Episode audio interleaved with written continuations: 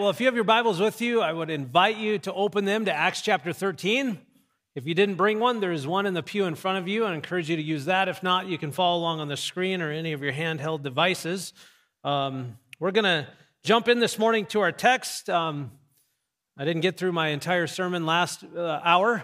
Uh, surprise maybe to nobody, but uh, for the rest of us, we're gonna we're gonna get you home so you can get uh, onto the uh, Minnesota Vikings game. Which, by the way, if I catch you watching the game during my sermon today, I'm just kidding. I'll do nothing other than say, don't be a distraction to your neighbor, okay? All right, so with that, um, I don't know how you transition to this, but this is totally not related to that. How about that? So, Acts chapter 13, beginning in verse 1 through verse 12, this is God's word.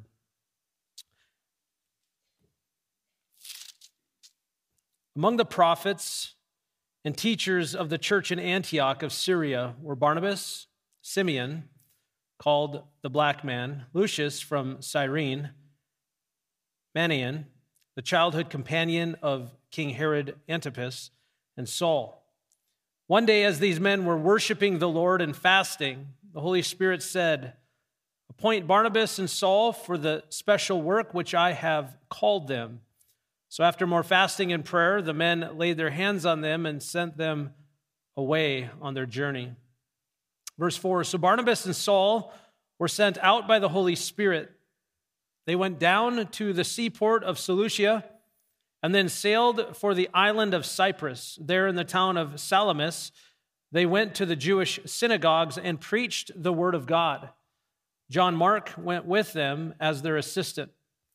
Afterward, they traveled from town to town across the entire island until finally they reached Paphos, where they met a Jewish sorcerer, a false prophet named Bar Jesus.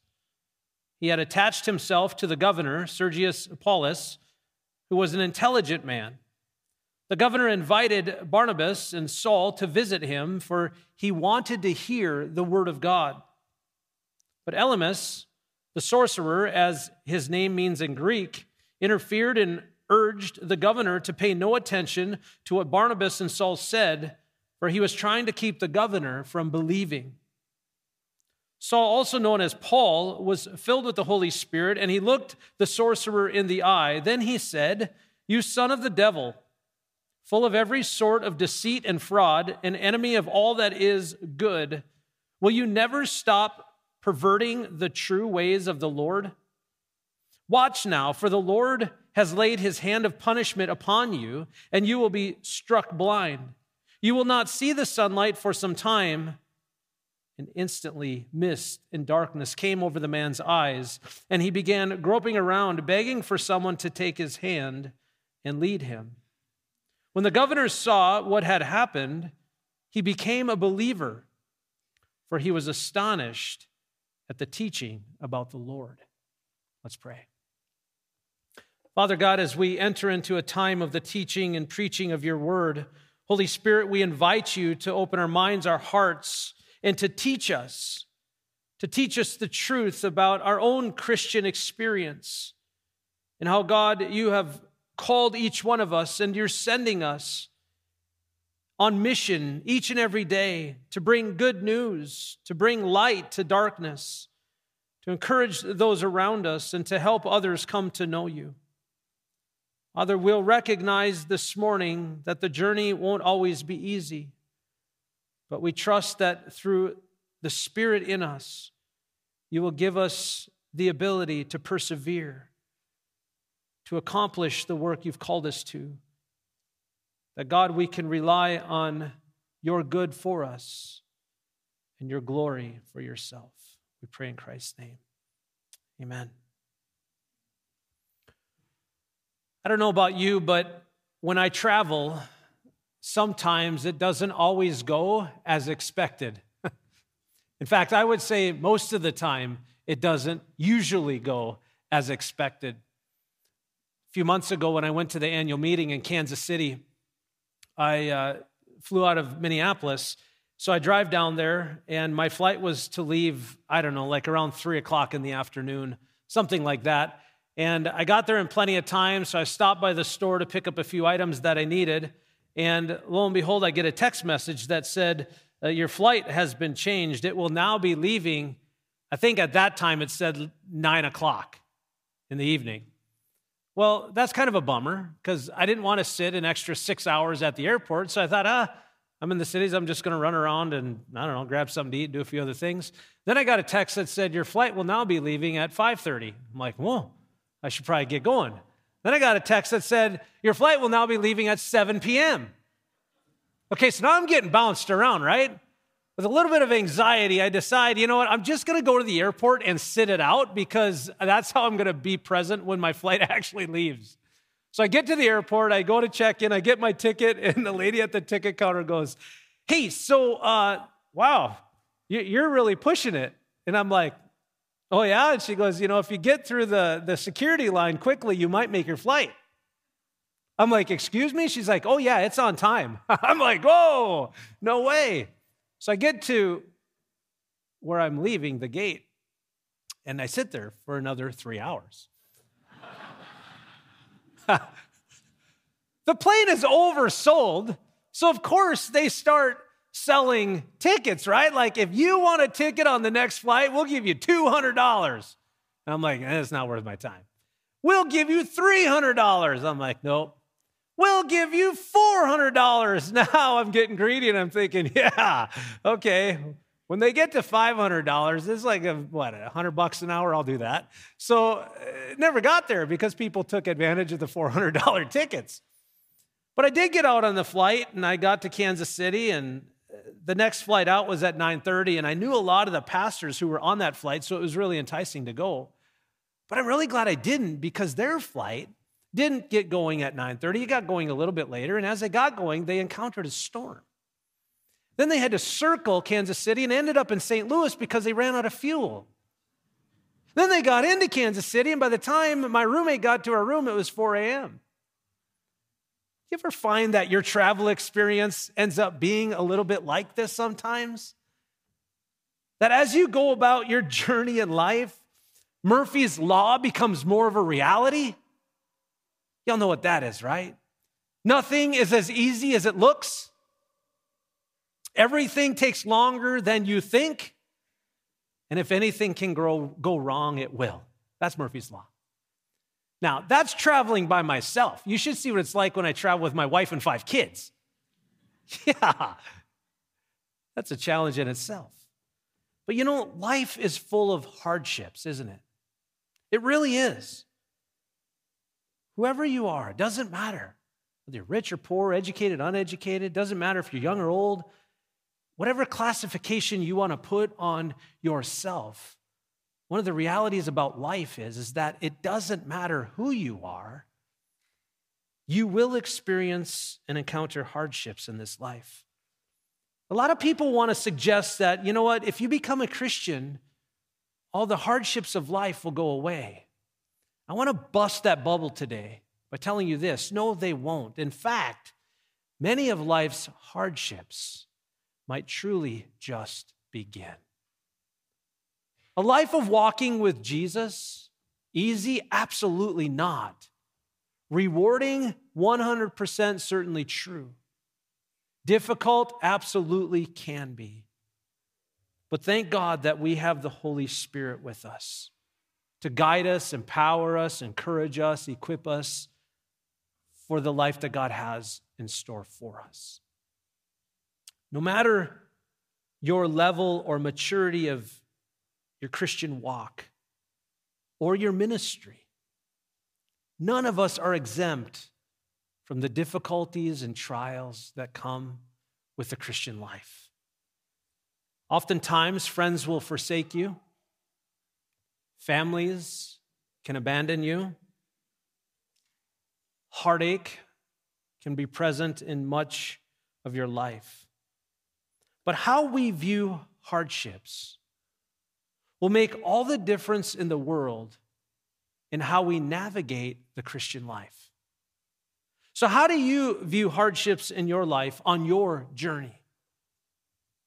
Are hardships in your life an opportunity for you to play the woe is me card? And nothing ever goes right for me. Ah. Or do you find hardships as an opportunity to see what God's going to do in showing up in the midst of the challenge and the tribulation and the difficulty? How He's going to show up and He's going to be good and faithful and true to your life, and how He's going to be your great provider in times of difficulty. You know, last week we came to the end of chapter 12 and we were reminded that in Peter's imprisonment, God wants to give us a life of peace, that His grace is truly sufficient for us, and that God gives us a power in the Christian life that is undeniable, immeasurable, and unexplainable. We saw how the sovereignty of God or God at work controlling all things and situations became a reality which prepares us for the Christian journey. It was Saul and Barnabas who were with John Mark at the end of chapter 12. They, they actually went off to Jerusalem to care for and to minister to the Christians there. And then they returned from Jerusalem back to Antioch in Syria. And that's actually where we pick up in the story today, beginning in Acts chapter 13.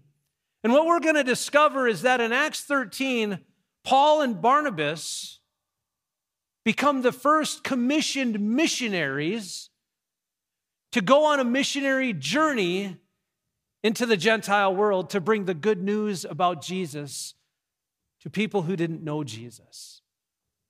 And along their journey, it's not an easy ride, it's not the easy train.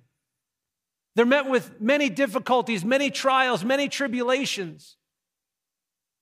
But we get a glimpse in their first journey to an island called Cyprus, which happened to be Barnabas' home island, how God shows up and takes care of the difficulties and the challenges in their journey that we'll try to bring some own personal life application to our lives and how maybe we can relate it to our own Christian experience.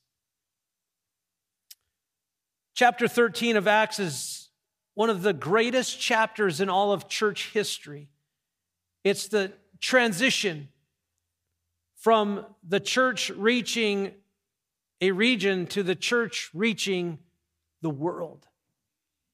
And the really exciting thing about chapter 13 of Acts is that what began then continues today and includes you and me. We continue the missionary effort that began through the commissioning of Paul and Barnabas.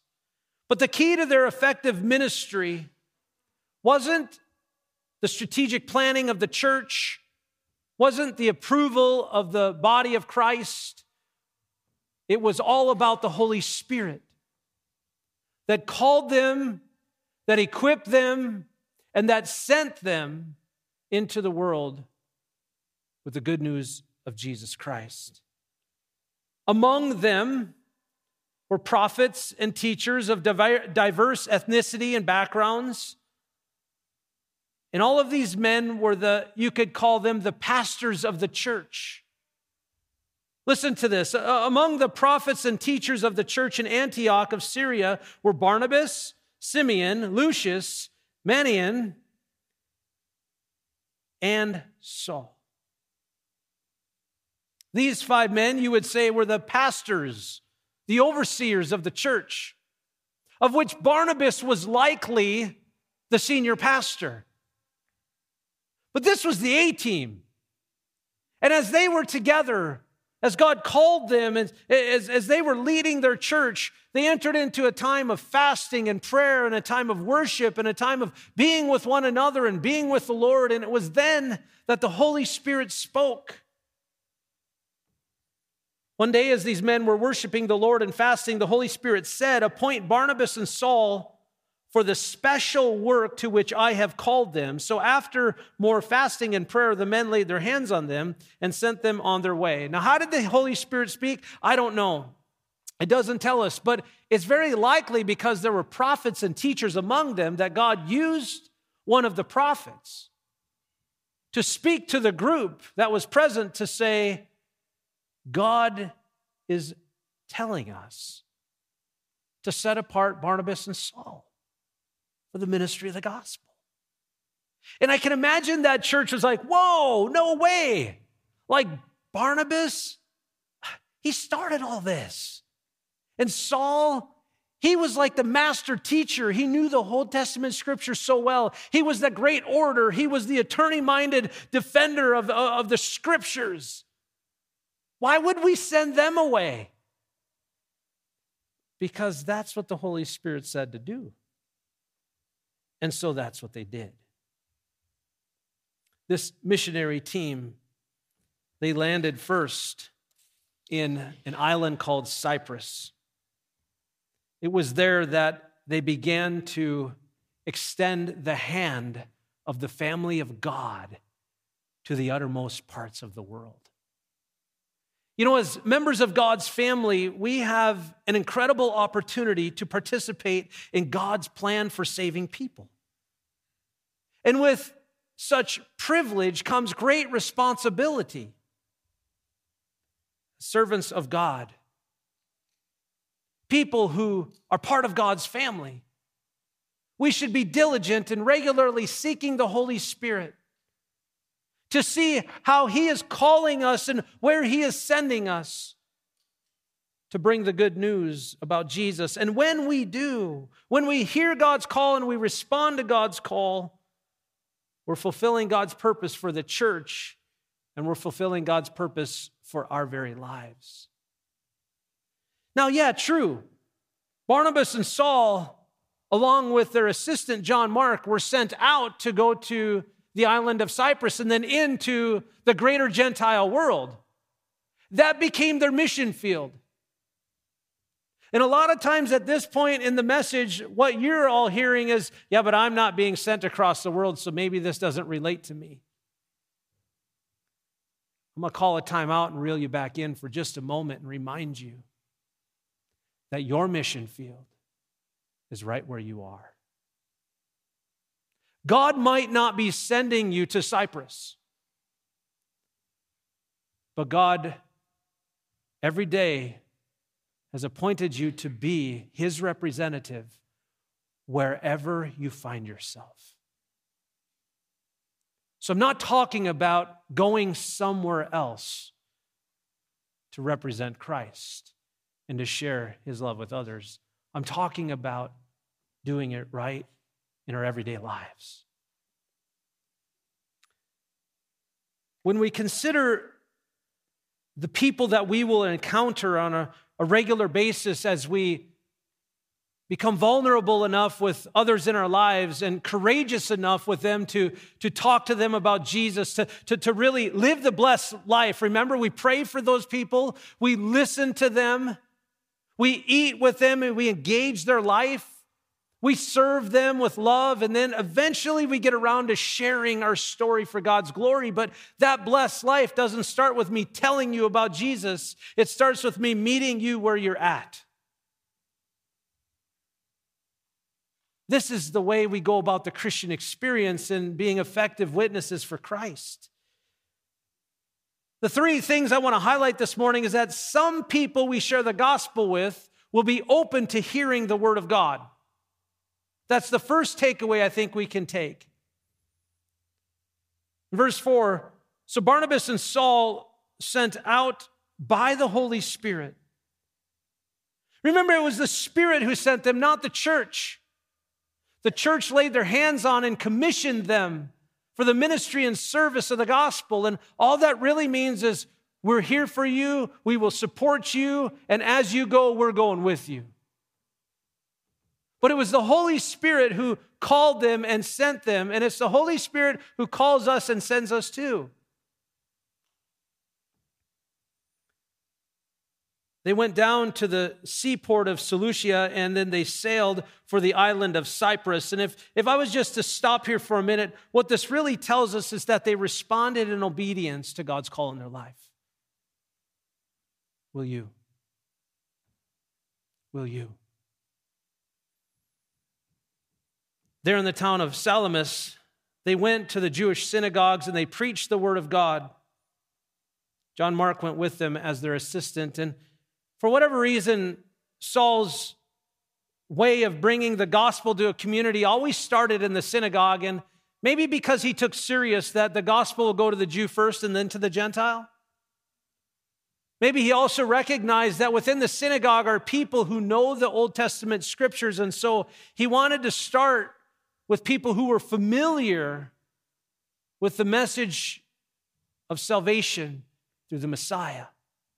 And it was there that he could help people recognize and realize that what they're waiting for has already come in the person of Jesus Christ. What we know is that as Saul preached the word of God, it changed people's lives.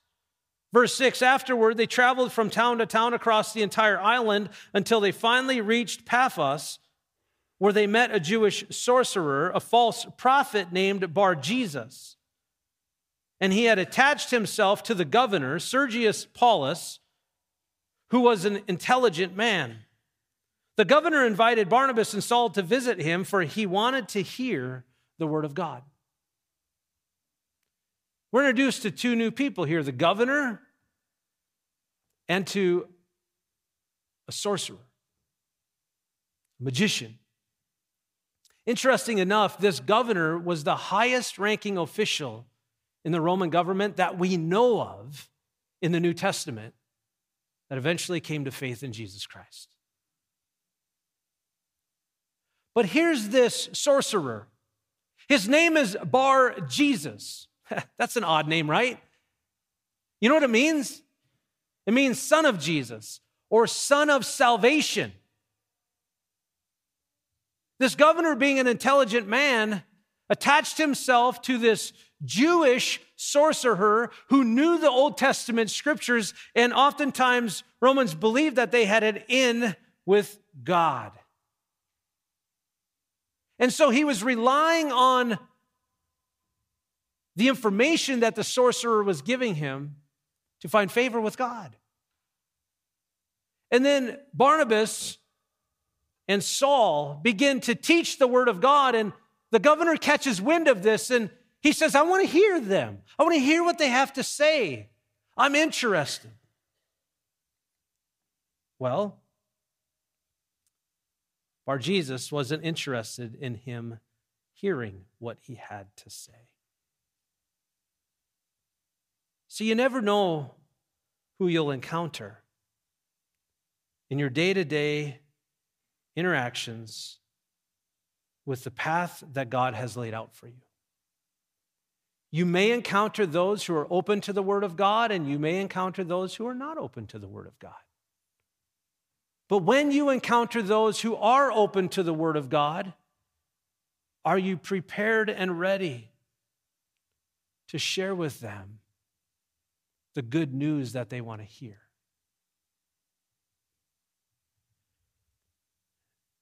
One of the things that I love to do is be encouraged when I visit people who are in the hospital and though they're in a really difficult place, they have a tremendous sense of joy. I love to experience that. And this last week, there were two individuals, members of our church. One I visited in the hospital. He's on a cancer journey right now. He got placed in the hospital for a few days to take care of a few issues. He didn't know really why he got placed at that hospital that he's in in the region. But the one thing he said was, you know what? I guess maybe this is where God wanted me to be so that I could interact with the people that are serving me, so that I could encourage them and share with them how much Jesus has made a difference in my life. I think that's awesome. It's a great outlook on the journey of life that creates hardship, that has hardships in it, right? Do you see your hardships on your journey as an opportunity to take advantage of the crossroads that God has given you with the people you intersect with. Another individual who had a major operation and has a lot of recovery coming. Pastor Dave and a few other men went and visited him, and it was great because while they were there for those couple hours, the encouragement and interaction with the staff was at a high level. This man's taken advantage of just not only sharing Jesus, but being Jesus to those who are serving him. How cool is that? Romans 1:16 says, "For I'm not ashamed of the gospel, for it is the power of God for salvation to everyone who believes, to the Jew first and then also to the Greek." Are you ready and are you available? For the people in your life who you intersect with who want to hear the word of God. And do you see that God has appointed you and called you and sent you out into the world to be that person? Maybe today is the first day you realize that's God's assignment for you. I hope so. Go get them. The second thing we discover here is that some people will be opposed to the Word of God.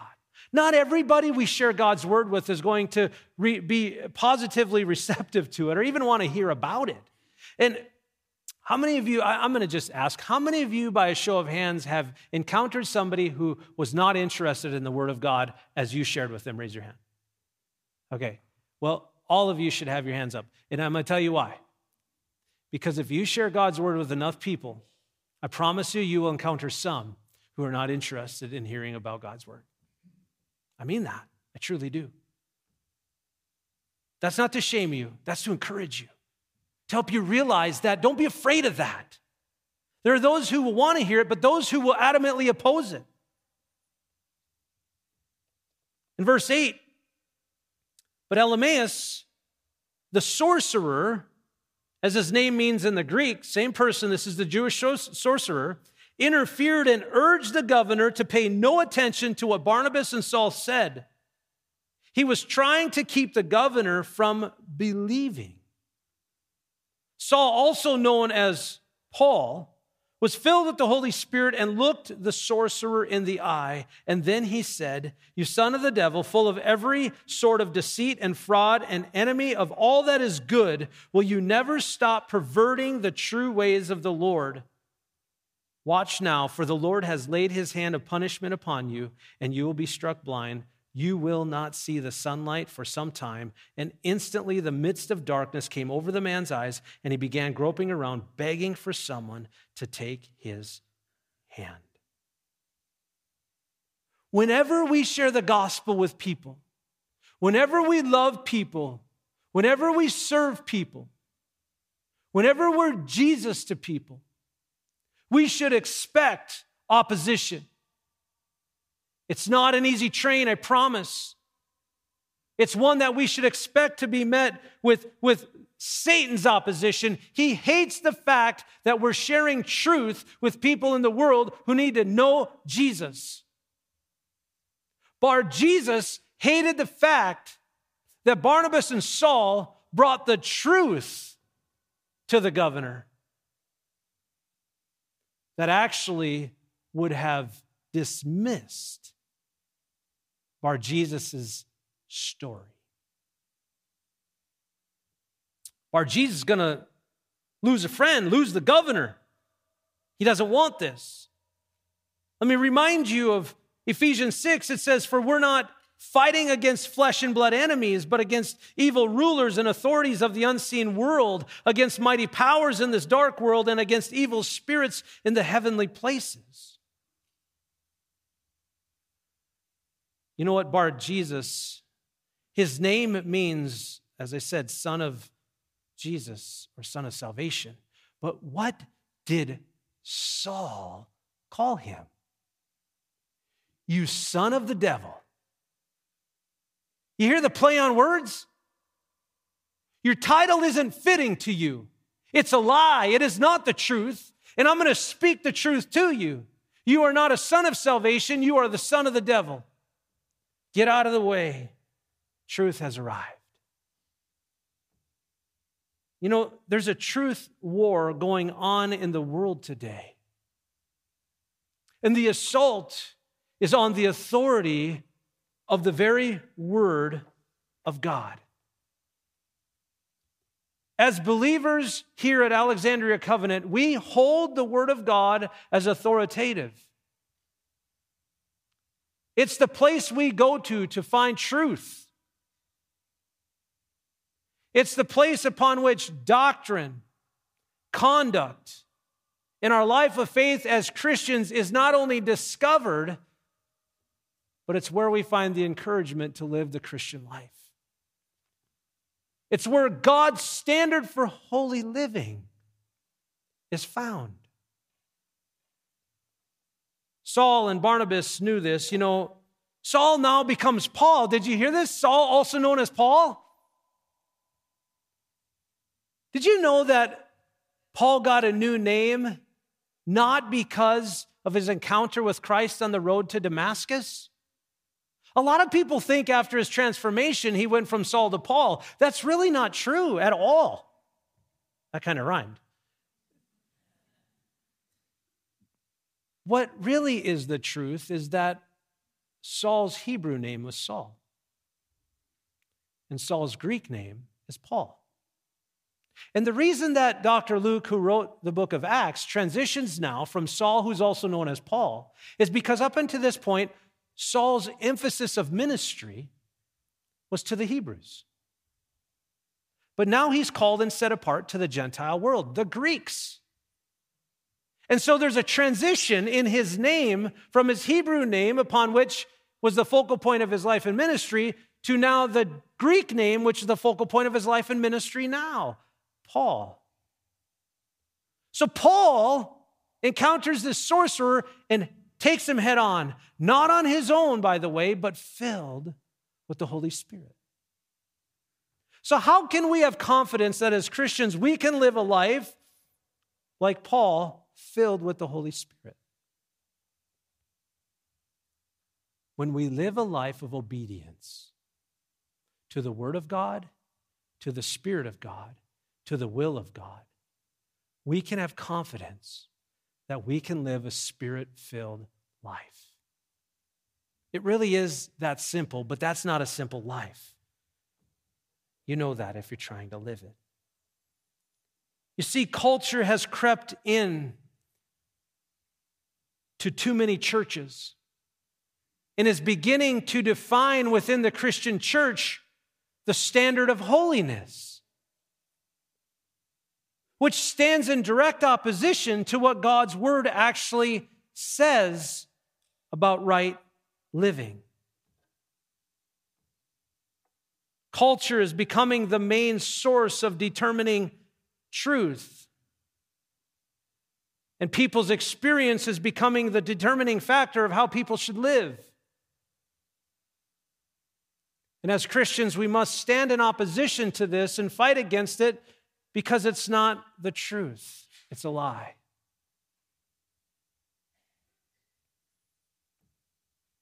People in our day, and especially in churches who are succumbing to the cultural winds of change, are abandoning the truth of the Word of God for a lie from the pit of hell.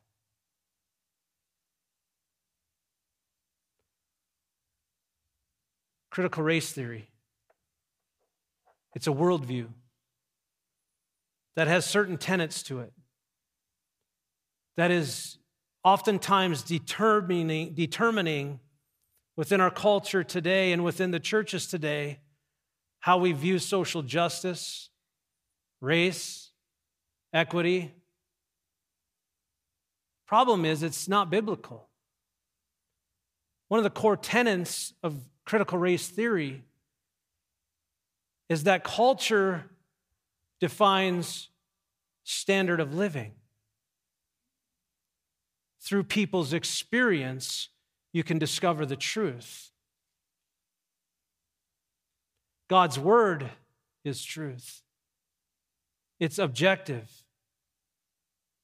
And we don't determine its reliability, validity, or message based on our experience or our feelings. We receive it for what it is the very Word of God. There are things that we must reject in our culture today that is influencing the church away from God's Word. And critical race theory is one of those. We must view the Christian life and the opposition to the message of the gospel from a Christian and biblical perspective. Opposition is an opportunity to show people the power of the gospel.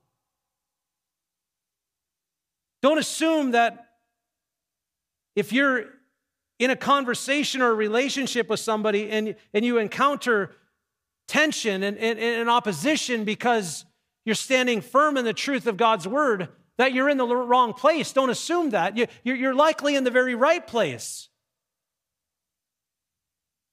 I can tell you one of the hardest things in my life to do was to transition into the senior pastor role of this church during a pandemic upon which all things in the world seem to be tearing all people apart.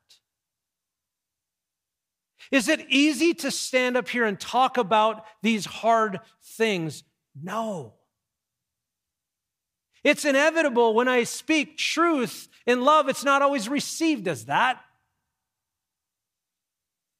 Some of you are going to take what I'm saying today as a political statement, and it's not. It's truth over a lie. We're being bombarded in our culture today to justify in some way that abortion is okay, and it's not. All life is valuable in the eyes of God and is not permissible outside of God granting it. If we believe that, then we recognize that abortion will always be wrong and is a sin. If you have had an abortion yourself, God's grace and His mercy is available to you. He loves you and He wants to forgive you and help you move forward in your life. You need to know that. But the cultural winds among us today are not the defining factor of holy living for the Christian life. God's word is. And we must stand firm and speak boldly and not be silent on these matters. But when we speak boldly, we must do it with gentleness and respect. We don't need to fight. We can stand firm and then trust the power of the Word of God and the work of the Spirit to do His job. Change lives. And that change comes from the inside out. Finally, some people will believe God's word and then they'll be saved. Listen to this. Verse 12 When the governor saw what had happened, what had happened to who? Elymas, his, he got blind, right? You know the irony of this? He said he was proclaiming the truth when he was telling a lie. He said he could see clearly, but now he sees the dark.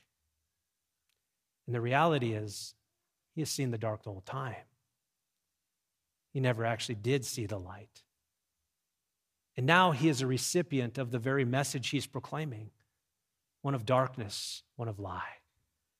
Yet, here we have the governor saw what happened. He became a believer, for he was astonished at the teaching about the Lord. He didn't become a believer because of the miracle. Doesn't say that. He became a miracle because of the teaching of the Word of God. He became a believer through the teaching of the Word of God, where the miracle itself authenticated, verified, made the teaching of the Word trustworthy. So it wasn't the miracle that drew him, it was the teaching of the Word of God, and then the miracle affirmed that God's Word is true. And as a result of that, he received Jesus Christ as Savior and Lord, and he got saved. And let me tell you the good news about how we share good news. Some will hear the Word, some will be opposed to the Word. Some will receive the word and believe, but those who receive the word and believe, it isn't up to us. The results always belong to God. So free yourself of that burden. All God wants you to be is a faithful servant who is willing to go into this world and wherever He sends you and whatever you're doing, the people you interact with day in and day out, be willing to love them to Jesus and tell them about the good news that God has done. And in return, we have the promise that God's word will not return void. It will bring with it a harvest, a harvest of lives that are changed through the good news about Jesus and the impact that Jesus can have on people's lives. I still have like two pages of notes left. Let's go, right on. I'm going to get in trouble with kids' ministry, so I'm going to wrap this up. I just want you to know that we have a high calling and a great responsibility. Let's be faithful to it. Be available for whatever God wants you to do and for wherever God wants you to go. To love people to Jesus and watch the word change people's lives. Amen? Let's pray. God, thanks so much for the calling for every Christian to be a missionary for you. We recognize, God, that our assignments are sometimes different. We're called to go somewhere else to proclaim Jesus. Yet all of us are called to tell people about Jesus just where we're at. We get that the Christian life isn't easy, but your Spirit's in us to encourage us and equip us and to help us. So, in the midst of the challenges on the journey, don't help us to be discouraged, but help us to be encouraged and to see those difficulties, those challenges, and those hardships as opportunities to watch you, God, do your work through your Spirit. Help us to be your faithful tools day in and day out as we bring a message of God's good word to the world. In Jesus' name, amen.